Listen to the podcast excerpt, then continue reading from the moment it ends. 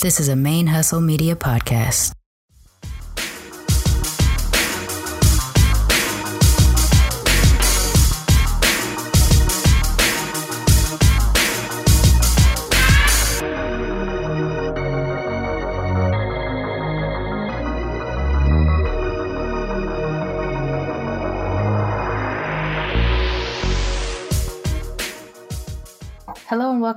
Militantly Mixed, the podcast about race and identity issues from the mixed race perspective. I am your host, Charmaine, aka Mixed Girl Maine, and this is week two of Militantly Mixed. Before we get started, I just want to thank everybody who took the time to download and listen to the first two episodes, which aired last week on July 5th. I have been receiving really nice responses via Twitter and Facebook and email from people who heard the podcast. Honestly, I expected the first few weeks to just be friends and family with, you know, maybe one or two random people picking it up here or there. But I've actually got quite a few messages from people that aren't connected to me personally, and even some folks that said they learned something or learned something about themselves just listening to the episode, the conversations that we'd had. So it's been a pretty good week for a first time podcaster getting, you know, really nice responses from people. I've even had a surge of people interested in participating in a discussion on Militantly Mixed, which has been great coming off of the very first couple episodes. If you are interested in participating in a discussion on Militantly Mixed, please email me at charmaine at militantlymixed.com. And that is S as in Sam, H A R, M as in Mary,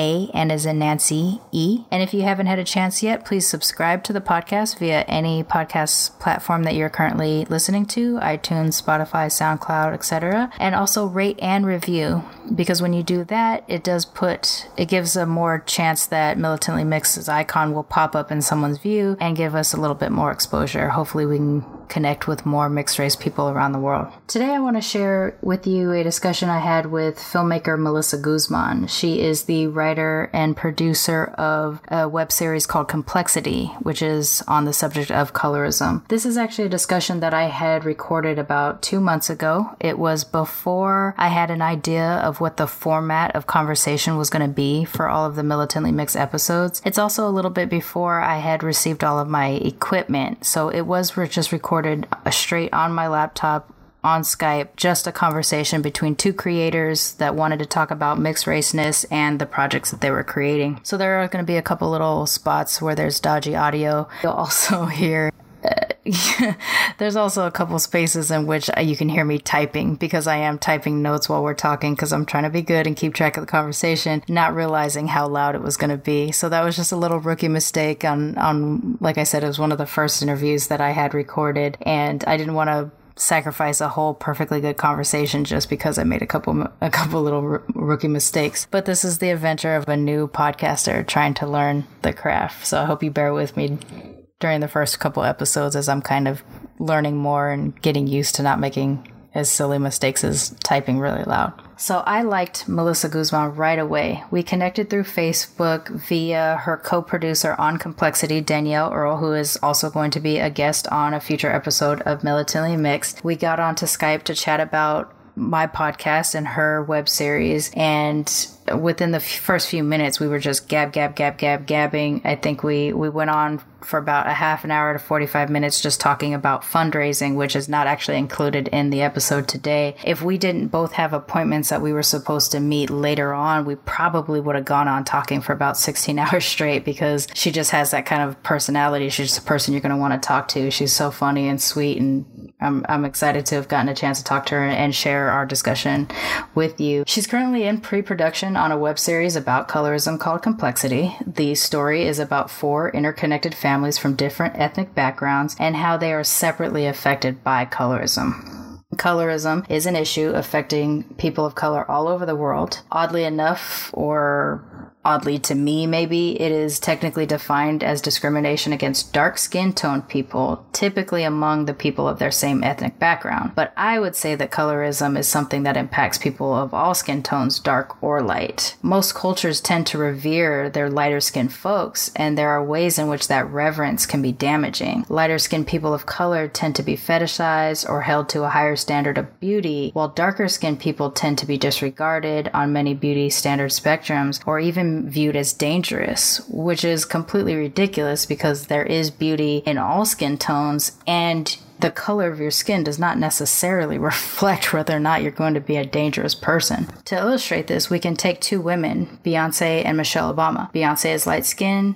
beautiful. Michelle Obama is dark skinned, beautiful. Both of them can exhibit elegance and both of them can exhibit uh, confidence, strength, empowerment of women. But Beyonce is viewed by a mass white audience as being slightly more palatable, even though she has a militant message in her music and in her performance. Whereas Michelle Obama, being the first lady, she really couldn't, even if she is in real life, which I don't know, she really couldn't exhibit any militancy without it being misconstrued. And yet she is criticized for wearing a sleeveless dress because she has naturally muscular arms. And and so in some weird kind of way she was viewed as slightly dangerous and they even called her animal names because of her dark skin tone. So I'll say that for me colorism is uh, one of those passion topics that I I feel the need to talk about and explore on a regular basis because it does have such a huge impact on people of color. But things get a little bit more complicated when you add mixed raceness into the discussion of colorism because for us, it's not just about the color of our skin, there's also identity laced in there because we may present as one race that we're mixed with,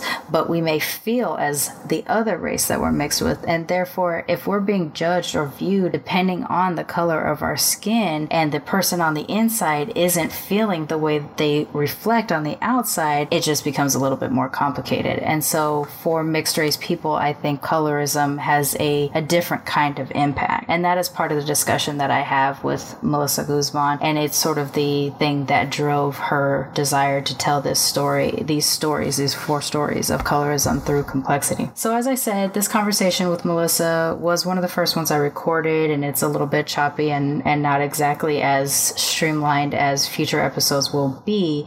But it's a good talk, and Melissa is such a fun person, so I'm looking forward to sharing that discussion with you. Before I do that, I am going to share a little bit of audio of a poem that Melissa posted on her Complexity Series fundraiser page. It talks a little bit about her own personal experience with colorism and is kind of the inspiration piece for what the Complexity Series is going to be like. So without further ado, please join me in welcoming Melissa Guzman to Militantly Mixed. I'm from Miami, where girls like me walk on the shady side of the street. The sun and my skin weren't allowed to meet. I was confused about my blackness. I had shame in my skin.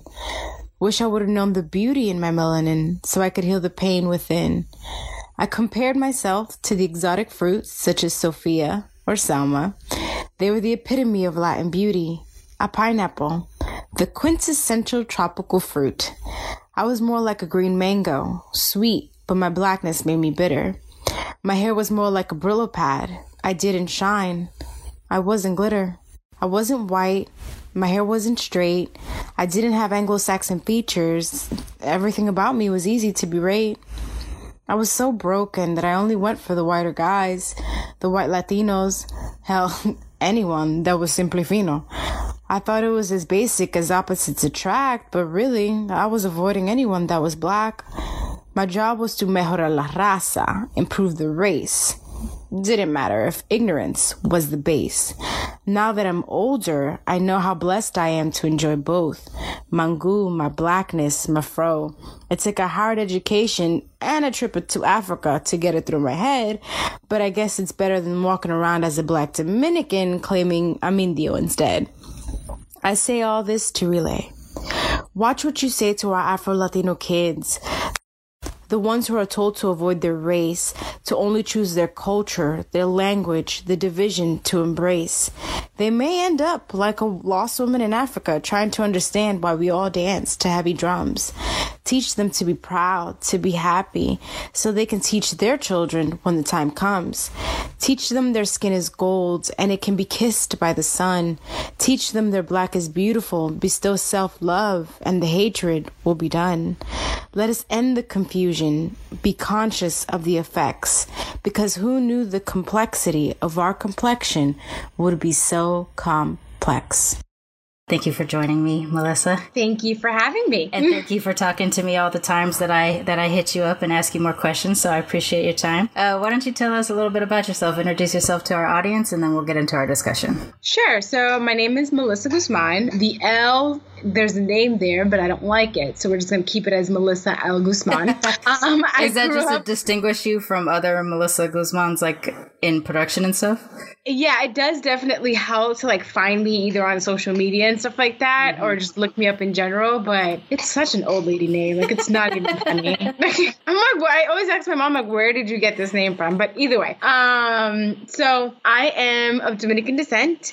I am from Miami, Florida. It's so funny because like I am a Dominican descent, but I, I guess technically I, am mixed. Yeah. As well. And people used to always ask me, "You look mixed. Like you look like you're half white, half black." And I'm like, "No, I'm just Dominican." But then like it's so funny because somebody broke it down like, "Yeah, but you are mixed because mm-hmm. your dad is a white Dominican and your mom is a black Dominican." And I was like, "That's so true because you don't really think about that mm-hmm. in perspective of minorities. You only even think about that as Americans." Yeah. Uh, so I'm a mixed Dominican, I guess. uh, I hear but, that a lot with other Dominicans, where they, regardless of whether they have the white or the uh, the black yeah. parents, and they just feel like we're just Dominican. We're an island. We're all the same, yeah, even though we're different. We're colors. all mixed. Yeah, well, not some people. Some people don't like to be called black. um, which is the issue with colorism. Yeah. Um, but I grew up in Miami, Florida, which I always call like baby. You know, I feel like it's baby Española because mm-hmm. you know the culture is so rich there between Cubans and Puerto Ricans and Dominicans. Mm-hmm. Um, so yeah, and then I after Miami, Florida, I definitely did like um, a geographical ADD tour of the states. Mm-hmm. So you know, like Atlanta, and New York, and DC, and LA. So definitely definitely, I feel like all those little things have influenced me and, you know, the work I do today. So mm-hmm. that's just a little tidbit about me. I don't know. If, I feel like people usually what they say, like their school that they went to. I went to Howard University, the Mecca. I mean, it's really kind of what you you feel as is, is the thing that kind of introduces you. I mean, I think my intros are almost always about my race. And then I've had friends to, like, if I've been on like an interview for production or something like that, friends will be like, why do you go in for race right away? And I'm like, oh, I don't know. This is like when I think about who I am. That's the first yeah, thing you, that I always think about race, and I, always just thought that was so interesting because I even like I remember one time I traveled and I kept talking about race relations, and the guy was like, "Why do you keep talking about race?" I was like, "I don't know. It's just the first thing that pops into my mind. It's just something that I gravitate to because right. we treat each other so differently based right. on it." Yeah, I uh, mean, like I don't feel like an American unless I'm not in the United States, and then suddenly yeah. the way people respond to me makes me go, "Oh, I am American." I, I like because when I'm here, I feel like an other. I feel like a, a foreigner, you know, even though I'm, yeah. you know, born here and everything. So yeah, I feel like you can't, I, I, can't avoid it. It's the first thing. I mean, it's why I'm doing the podcast. You know, it's like yeah, that's it's the true. first thing that American I think thing. about. Well, no, because other countries do definitely consider race, and you know, like it's in the forefront of their politics as mm-hmm. well. But I feel like it's just so prevalent here in it the is. states because we're not homogenized enough. Like even you know, in the Dominican Republic, you're all Dominican, but you look different. You know, but here we're literally not the same things, and we're trying to figure out how to t- how to figure out what you are, so I know how to classify you and things like that. And I just I, I feel like we can't really avoid it. But for me, in comparison to say my brother, like I'm all you know mixed girl, pro black, you know, blah blah blah blah blah, and my brother is just like, don't tell anybody what I am. so you know we just have different experiences or, or the things that are different you know i'm um he's kind of a hipster like emo sad kid kind of guy and i'm you know yeah. like fight the power type um but you know just happen to look a little yellow and like i don't you know whatever. It's so funny because i feel like the, my brother and i have kind of like that same dynamic. He's very chill very laxed he wants no drama mm-hmm. and i'm like i'm gonna face these issues head on. Right yeah. It's so funny because like when i did complexity so I was like really ambitious with complexity because I didn't want to do colorism just on you know the Latino side. Even right. though we have so many issues with colorism, I could make a whole book. Right. I could make a whole right. couple movies long about how messed up we are when it comes to colorism. But I'm like, it's such a global issue. It is. I'm just gonna be go, you know, just is go balls deep in this and just cover four different um, families. So I went and and the, with with the African American family, I didn't want to do the typical, even though it's like it is a very important issue, mm-hmm. but I wanted to just take a different stance because the girl that wrote it with me, um, she's a light skinned African American, and she was like, yeah, dark skinned people do go through it, but light skinned people go through it too because mm-hmm. dark skinned people are always like shitting on us, thinking we we act like we're better, and all we really want to do is just fit in with other black people. The we act like uh, we're better thing is such a weird theme that runs throughout yeah. it. It's like the world's the, the the Caucasian world is the ones who told us that light skin is better. Is better, and yeah. we sit there and police our own selves by saying mm-hmm. these type of things, and so we hurt our own people in doing this, and it's beyond frustrating. Yeah, exactly. So she was she was like, no, we we should definitely take the the route of you know, there's light skinned women that suffer. You know, we suffer too, and maybe that whole because it's really just causing like a a vicious circle, mm-hmm. you know, of just like, you know, light skinned girls start resenting dark skinned girls because they treat them differently. And then dark skinned girls are you know then treating light skinned girls differently. So it's just like it's just never ending. Right. So she was like you know let's take this perspective instead as opposed to you know the dark skinned girl that's you know because we know dark skinned women are insecure about their you know the color of their skin. She's like but maybe if we take the other perspective you know maybe people can you know find a way to kind of have a conversation to help end that circle. Mm-hmm. so my project follows four different narratives. It follows um, the Afro two Afro two Latina sisters. One's an Afro Latina, mm-hmm. and one's the typical you know Sofia Vergara um, type. But they're both sisters, and they have different mothers but the same father and you just in their relationship of how they grew up is just you could tell how differently the white latina was treated to the afro latina right uh, so that's their narrative and then also the white latina has ms um, so that's something that I really wanted to talk about because I have MS. Oh? And I feel like a lot of people don't really talk about it. And I feel like a lot of people that have autoimmune diseases live in shame when I first got sick, I lived in shame. Mm. I was so ashamed of what I went through. Um, and still to this day, sometimes I get like, I don't want to talk about it. So um, it's it's definitely not easy, but I feel like the more I talk about it, I think the, the stronger I get.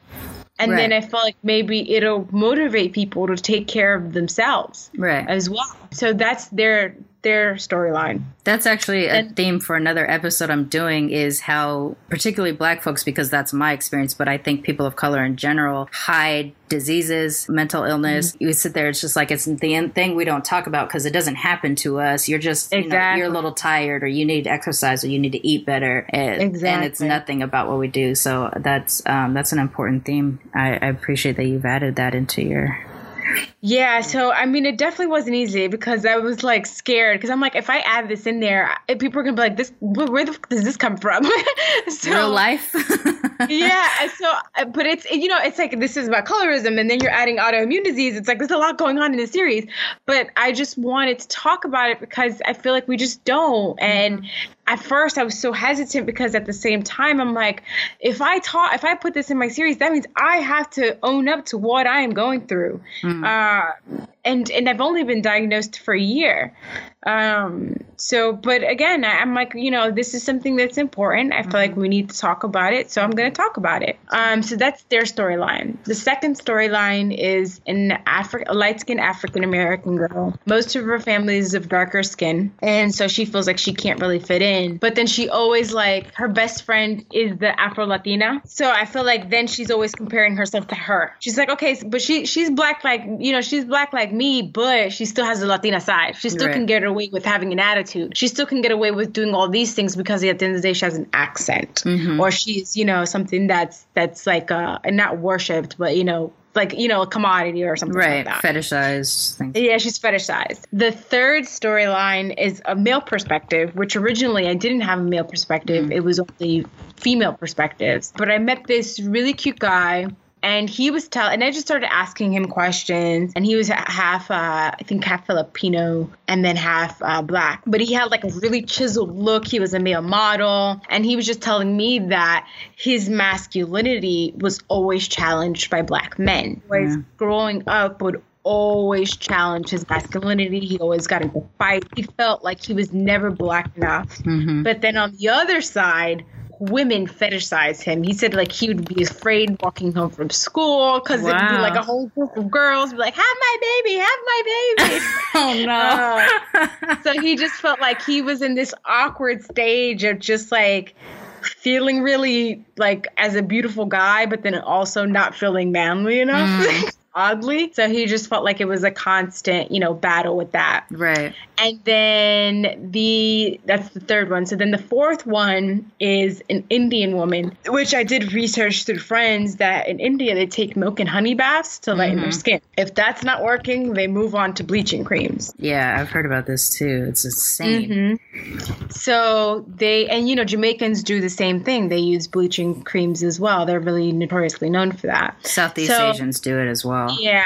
yeah, exactly. So somehow I've t- took these four families, kind of intertwined them uh, in a sense because you know they kind of all have some connection to each other in a sense. Um, and then made it relatable and somehow I have no idea, but have made it kind of funny because I'm like, this is so heavy. We need a little bit of comedy. So yes, that's why I really wanted to to just find a way to make it all work. Um, and that's that's pretty much complexity. That's awesome. It's nice that you did include the male perspective because I, I don't think we deal with colorism as much on the male side as we do. And I like that's I'm familiar with that type of thing of like the the well, I mean, I'm a mixed black Asian, but where you kind of don't see men both that you don't really see them as suffering the way that the rest of us do because you think of mm-hmm. us as more fetishized than than them but also just just that you know that thing where someone wants sort of like a soft sort of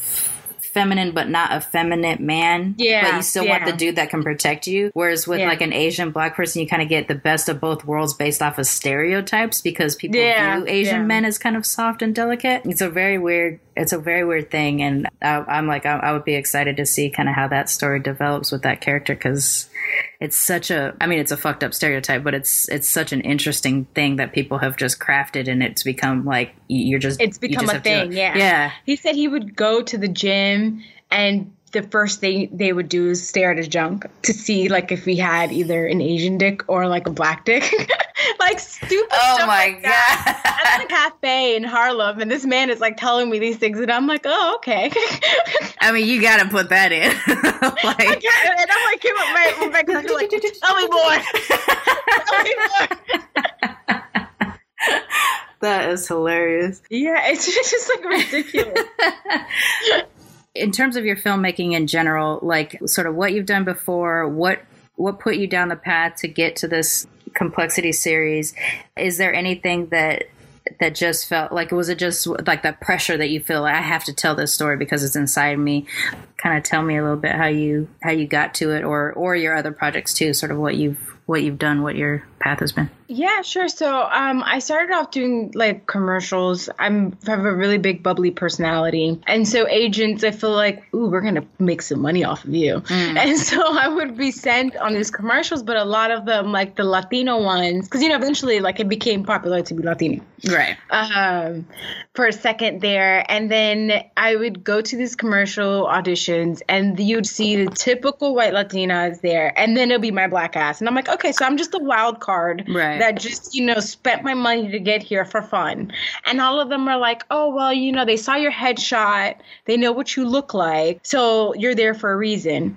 And, and in my head, I'm like, kiss my ass. Like, you're not the one Yeah. that's spending time, that's spending money to go to these auditions just not to get picked because I never got picked. Mm. The only time I got actually picked was when it came to an African American role. Mm. And that is fine. The industry does not recognize Afro Latinas yet. Right. I, I and then so eventually I just started to get frustrated and I'm like okay I want to tell this story and that happened like just like around December. It just it just was like coming to me. Something that I really wanted to do. But I was already had another project that I really wanted to work on which was called um, Not Ready because I'm 30 and at the time I was like in my 28 or so. And, you know, all these things about babies and being pregnant and everyone always, you know, talks about like how, how it's like beautiful to, to start a family. And in my mind, I'm always like, okay, people are full of shit. You know, kids I'm sure are a beautiful thing, but they're, it, it's not everything. yeah, no. So I, I wanted to like explore that narrative of what it's like to, if I was to have a child and what it's like to like have a child in New York City. Mm-hmm. So I just kind of came up with all the negative things of what it would feel like, you know, like um, feel, you know, that feeling of loneliness sometimes that you get when you're pregnant, or that scared feeling that you have when you're pregnant, riding the train while pregnant, people are not getting up from your seat. Mm-hmm. So I did that film in January of 2017, and I was like, okay, after I do this film, I'm definitely going to work on complexity. I'm going to make complexity happen because that started festering in my mind around December of 2016, and then I got sick as fuck. So I had to like take a break on everything. Like I couldn't even promote Not Ready yet. It couldn't enter it into any film festivals. I couldn't do anything because I got so sick. Literally, my life turned into a telenovela of me trying to survive. Right. Um, but I didn't want to give up on it. So I just kept like, I had it in the back of my mind. And then I went to the hospital so many times. I was in the hospital seven times last year. Oh my gosh. So eventually, like towards May, it got to the point where I didn't think I was going to make it. I really didn't think I was going to make it come May, come May. But I just, I don't know. I just felt like I didn't want to give up. Mhm. So I kept trying to like push. I'm like, okay, I need something. I need something to do. I need something to ma- help me get up, um, Right. get up the day. So I just, I had my, at the time, my left hand stopped working. So I'd just be mm. closed up in a fist because I had weakness on the left side. So literally with one hand, I'd be like typing one letter at a Oh time. my just Angry as fuck. Like, this thing is gonna. I was just so angry because in May, just everything that could possibly go wrong in my life just it just went wrong. Like Right. I uh, ended up in a wheelchair. I had to go through chemo. My Oh my boyfriend of three years left me. Like this all happened within one month. Oh my gosh.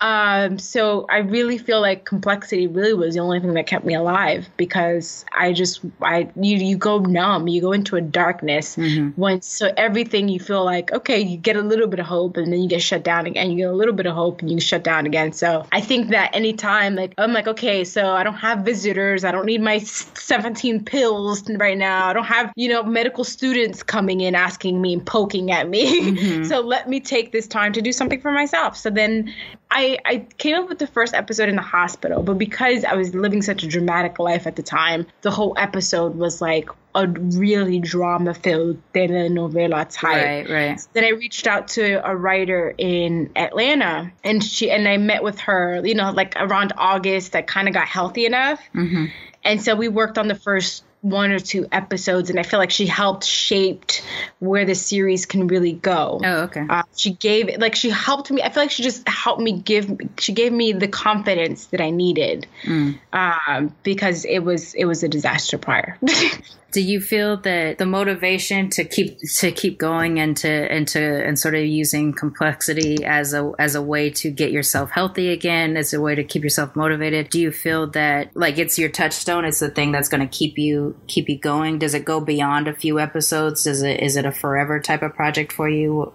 I would definitely like. So my goal, I'm like reaching for the stars because now they're like Emmy nominating web series. You know, there's great web series that got Emmy nominated, like Brown Girls. Giant series was the recent one. So that I want to get Emmy nominated. That I feel like this project is good enough. I feel like it's deserving enough, and I just believe in it that much. Mm-hmm. And I'm hoping that you know we make it to a second season. I hope we make it to a third season, and then eventually, you know, maybe someone would want to, you know, work work with it to get it to a different level. Mm-hmm. Um, because again, I did it. You know, some people told me I should make it as a documentary, but I feel like sometimes people just don't want to, unless they're in the sit there in the classroom, they don't want to sit there and be preached. They don't want to sit there mm-hmm. and learn. You know, so instead of just me teaching them all these me- d- messages directly, I mm-hmm. wanted to entertain people, make them laugh, make them feel, make them have some sense of empathy, and invest in these families. Right.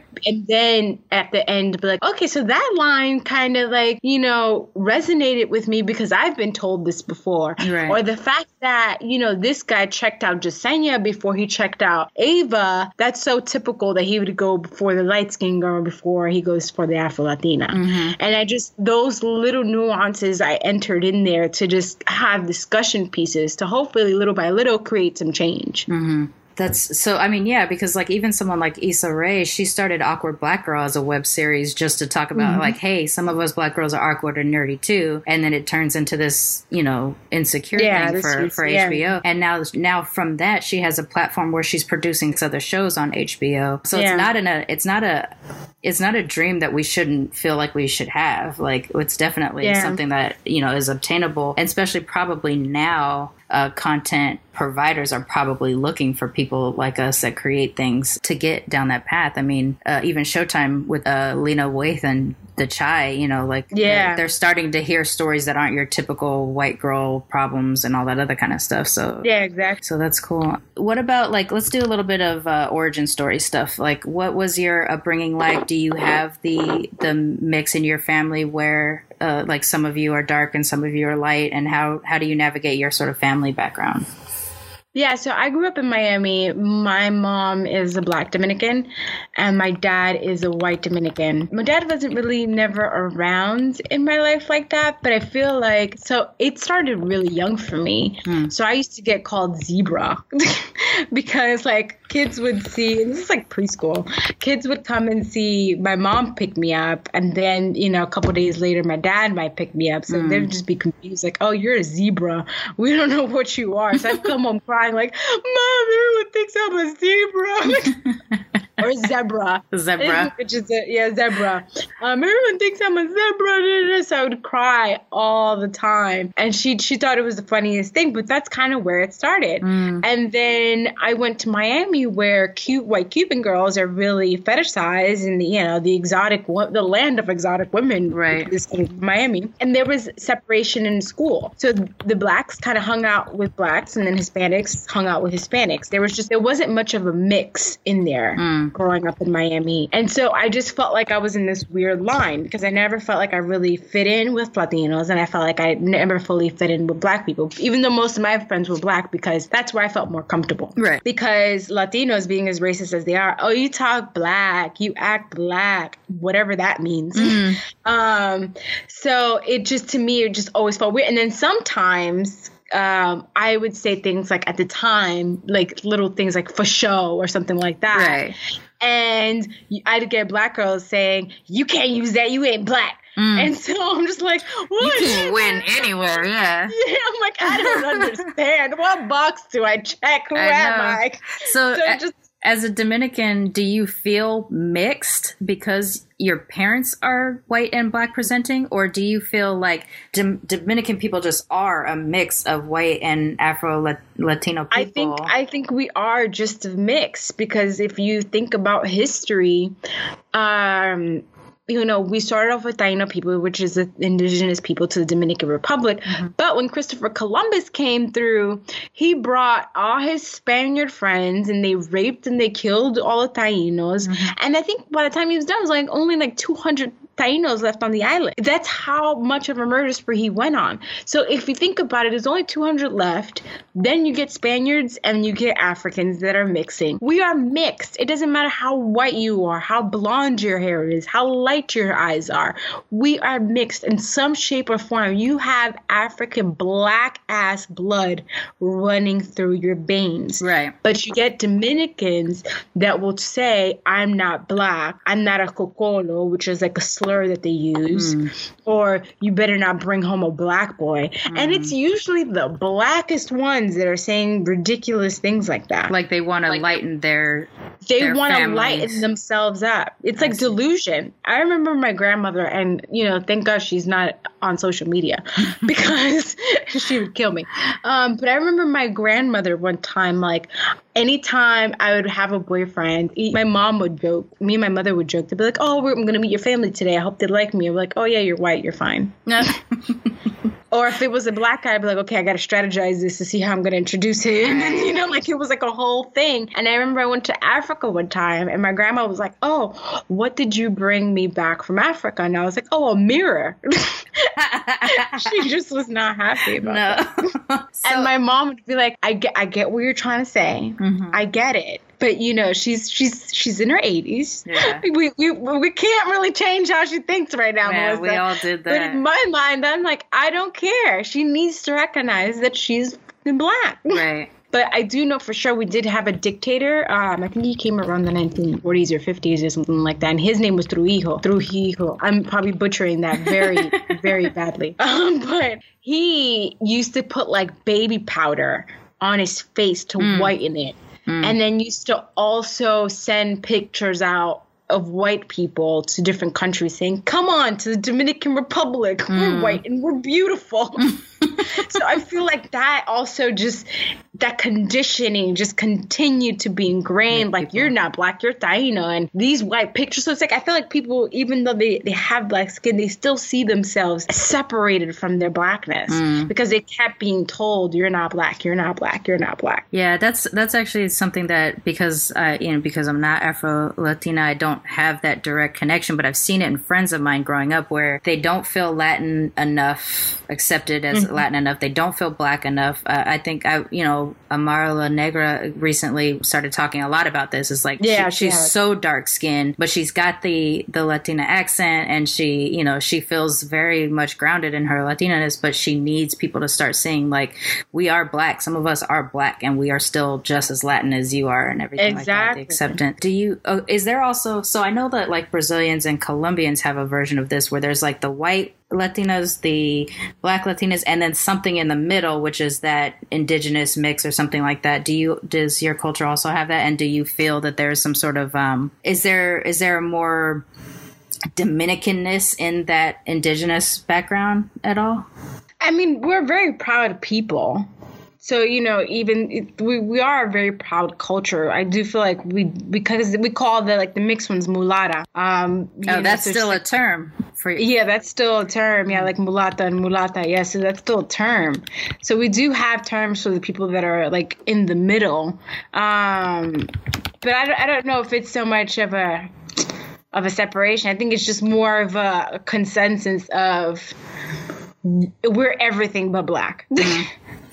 Gosh, it's so amazing. Uh, I mean, even like on the on the Asian side, they do this too. So our the version that my experience comes from is I'm Japanese on my mom's side, and we had to keep the fact that we were black away from the Japanese family because I mean it, it was viewed as it's already bad enough that my mom was half white, you know, and my great grandmother has uh, of all her six children or five children, th- three of them married white men. And so, like, you know, my great grandma has all these, you know, half white, half Japanese um, uh, kids and grandkids, and it's okay. It's fine. It's it's not the best, but it's not the worst. And then if if you know, me and my brother were pretty dark as kids, so they're looking at us like, well, what is a constant? What is your father? What is your father? And we just American, yeah. you know.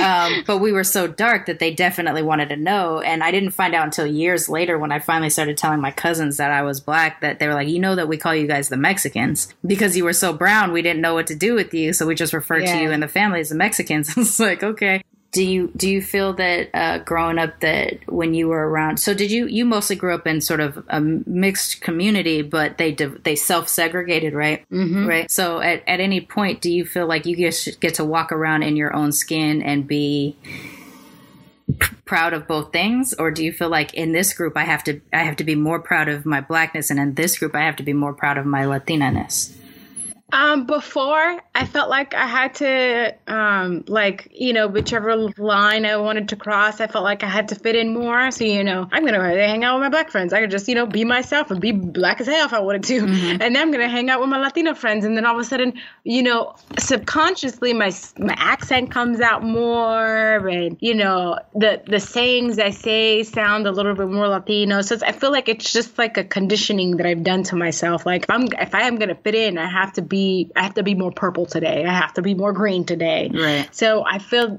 that was the case now that I'm a little bit older and I feel like also another thing about being sick is like my my thing when I got sick was I don't have to be nice. I'm sick. right, right. I don't care what you think. I am sick.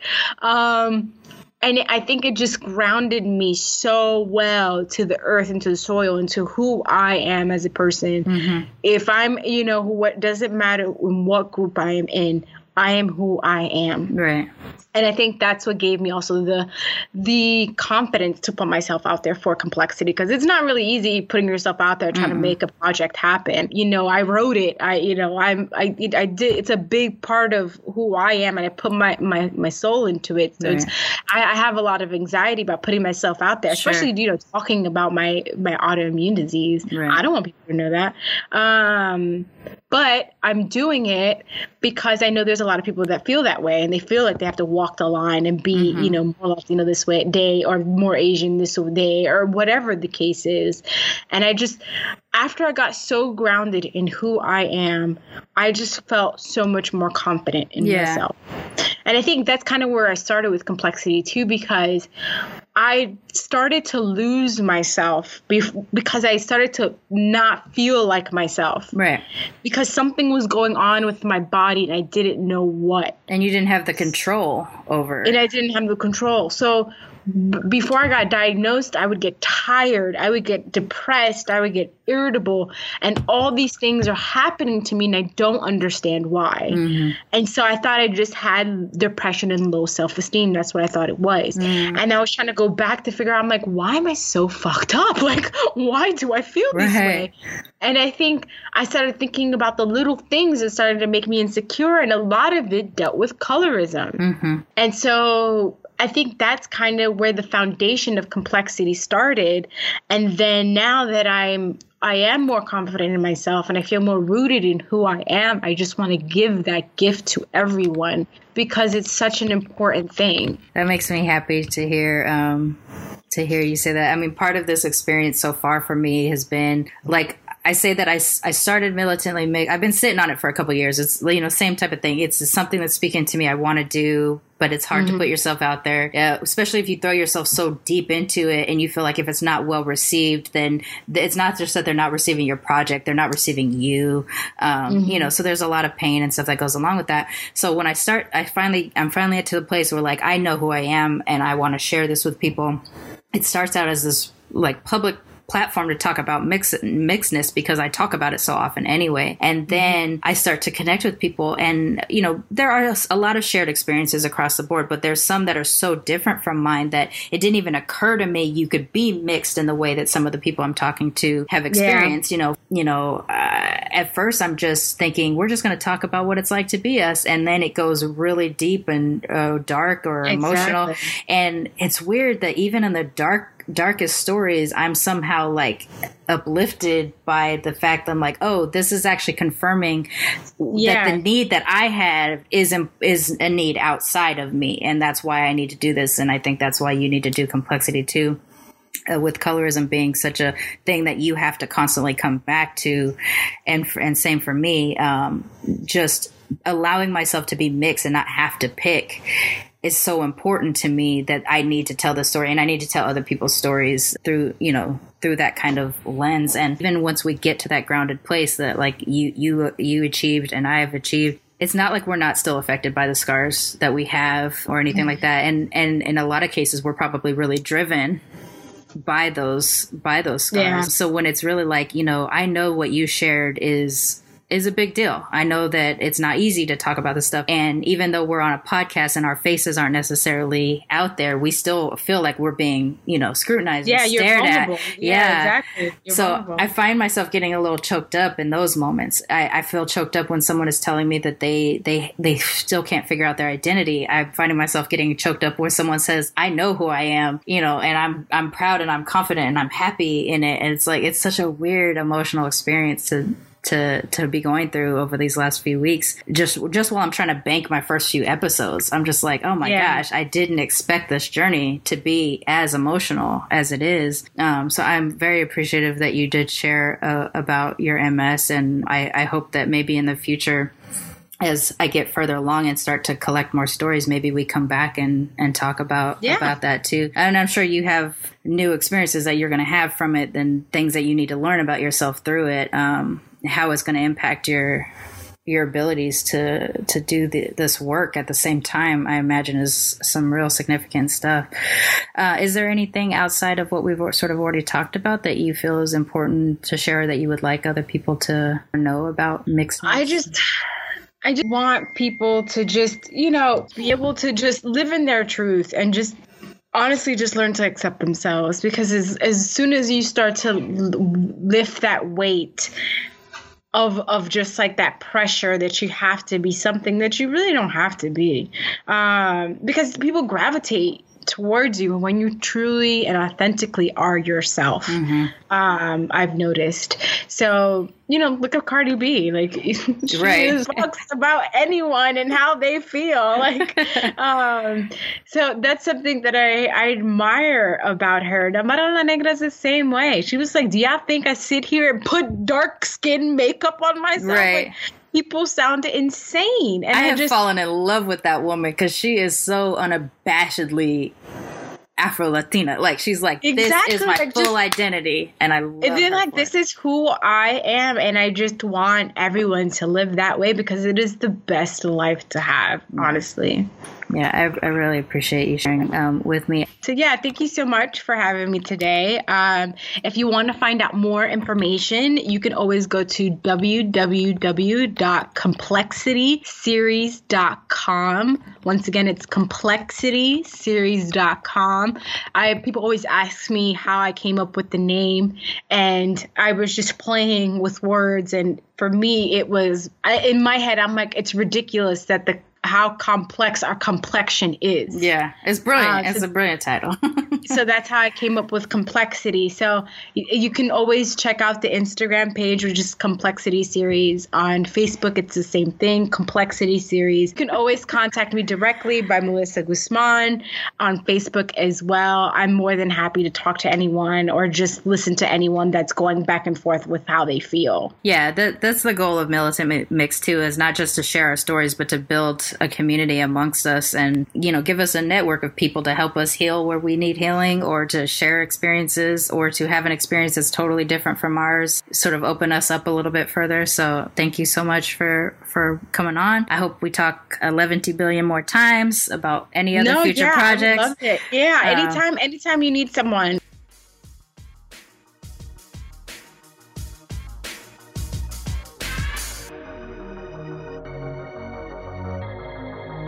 Militantly Mixed is a main hustle media podcast, produced and hosted by me, Charmaine Johnson. Music is by David Bogan, The One. And if you like what you heard on Militantly Mixed, please subscribe, rate, and review on iTunes and wherever you find your podcasts.